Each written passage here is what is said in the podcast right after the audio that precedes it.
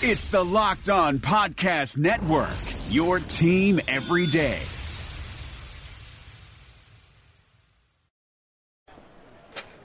Welcome to Postcast. David Locke along with Ron Boone after the Utah Jazz defeat the Dallas Mavericks by the score of 119 112. A very different win for the Utah Jazz than they've been having as of late. We'll talk about that. The kid steps forward late in the ball game again, and the Jazz deal with guards scoring often. That's what's coming up on Postcast tonight. Life is complicated, especially right now. You're spending more time inside, unable to go to restaurants, and that means you're cooking dinner. But if you're like me, I hate cooking. Multiple trips to the grocery store, hours of monotonous meal prep just so you can scarf down your food in minutes. So when it's dinner time, I grab my phone, open up an app and order something. But after convenience fees, delivery fees, and who knows whatever other fees, it ends up being close to $100 for two people. But then I met Freshly. Just put up your feet and relax while Freshly chefs and nutritionists do all the hard work. All you do is heat for three minutes and dinner's done. Imagine a better for you golden oven fried chicken, steak peppercorn with sauteed carrots and French green beans, and my personal favorite, buffalo chicken with loaded mashed cauliflower. It's got fewer carbs. That's just a few of the 30 plus health conscious options to choose from. Freshly understands that food needs to be delicious, healthy, and simple because let's be honest here, if it's not easy, I'm not going to do it. And if it doesn't taste good, I don't want to eat it. Freshly is offering our listeners $40 off, $40 off for their first two orders at freshly.com slash locked on NBA. That's freshly.com slash locked on NBA. So, Ron, we start this one with J.J. Barea dominating, and at halftime he had 20 points. The Jazz allowed 60 plus points to opposing point guards. What was going on early in this game that was causing J.J. Barea to have such success against well, the Jazz? You know, he's very good, first of all, and, and he's quick, and he was just getting in and using the screens very well. I mean, Rubio was having the trail behind him, uh, and then when he would go underneath, then J.J. Barea was knocking down some threes. He had five threes tonight, four of those coming in the, fir- in, in the first half. Uh, he's a good player. I mean, he's a good, rugged player. He had a couple of little floaters over to Rudy Gobert, so he, he had it going in that first half. So what did the Jazz do? They put someone on him a little taller, which was uh, Joe Ingles, and you know, kind of slowed him down a little bit. Hello to whoever just said hi to us on the Periscope version of the program today. We appreciate that. Mm-hmm. All right, so this is a very different. This is the worst defensive outing that the Utah Jazz have had since Rudy Gobert came back. The Jazz have been winning games with defense, surviving offensively, and tonight the Jazz exploited a Dallas defense that's not bad. It's not, this is a team that's the fifth worst record in the NBA, but they are about 17th offensively and 21st defensively. They're not a terrible team. And what what did the let's start with the positive. What did the Jazz do so well offensively tonight that allowed them to be able to win a game offensively? Well, they shot a very good percentage. First of all, I mean that's from the threes, that from the free throw line, and, that, and that's also from the from the two point range. Uh, Derrick Favors, 56 points in the paint. Derrick Favors and Rudy Gobert, you know, had a pretty good night there as well. So, and you and I talked about at the beginning of the ball game that you felt that that was what we are going to be watching to see what the Jazz could do in the paint. Uh, Dirk, Dirk doesn't play in the paint. He doesn't play. He plays away from the basket. So they really don't have anyone that could, for the most part, just keep the Jazz totally from scoring. So uh, that was one area that the Jazz had some success. Interesting tonight. The Jazz, I believe, if I'm right on this, had four field goals in the mid range, five field goals in the mid range all night. So they either were really attacking in the basket, and actually only looks to me uh, unofficially only nine field goals the whole the night uh, that were in the restricted area or threes. Maybe there's one or two others. But so they were either attacking a Dallas team, which we opened the broadcast as Ron talked about time out of there, 29th in the league defending the rim, 28th in defending the paint overall. But they're the number one team at denying it, and you could see it when you drove to the basket tonight. There were three guys there, so that then led to the Jazz. One, they stayed aggressive going to the basket, which I think is impressive. The second part was though it did give them kick out threes, which they knocked down. Exactly, and that's what the Jazz are so used to getting those uncontested three point looks. And you got to give Ricky Rubio because he was almost well for the most part matching J.J. Barea, especially in that first quarter. Uh, you know, he knocked down a ton of threes. What did he have in the first quarter? I think Ricky had. Well, he only had one, but he ended up with four for the ball game.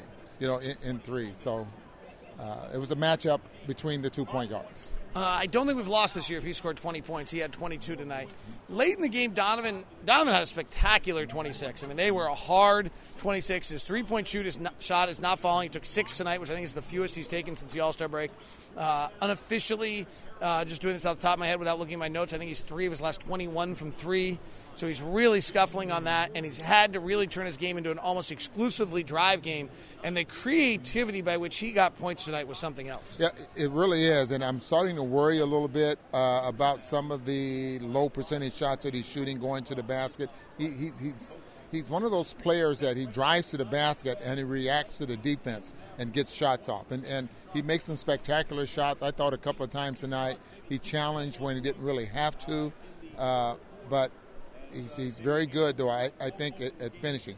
So uh, just well, like, if he's not making the three, he's clearly made a little adjustment there yeah. by taking less. What's his what's what is the other choice? Well, the other choice is something he's been doing all season long. It's just he was very selective and, and uh, didn't take a lot of low percentage shots. Um, and now he's trying to get to the basket a little bit more, which is good. Which is good.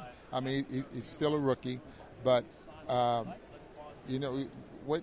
Just remember Alec Burks.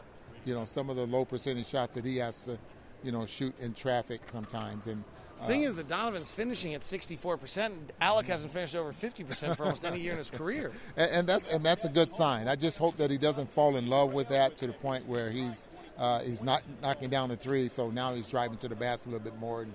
And, uh, and things start to go haywire. One thing that Dallas really was going to do is they were not going to let Rudy Gobert drive. We're seeing that more and more. Gobert had that stretch of four, I think, out of five games with 2010. Now we've got back-to-back teams that are not going to allow Rudy Gobert to go to the basket. And, and so, what is the Jazz reaction not having that roller anymore? Well, when, when they take away that roller, that means that they should get uh, the three point shot somewhere. Um, because they're sagging in on the weak side of the floor, and that's one of the reasons that you get uh, the, the, corner three so so often. So, by taking that away, um, Ricky, for the most part, is also getting that little. You shot that I'm so fascinated with that going to his left. Left yeah, right? yeah. But you know, when they take away something like that, something else is open, and and I'm sure that they've other teams have done it enough against the Jazz that Quin Snyder is very much aware of that, and this is what we should get out of that. Uh, question just came in. What's wrong with the Jazz three point shooting defense recently?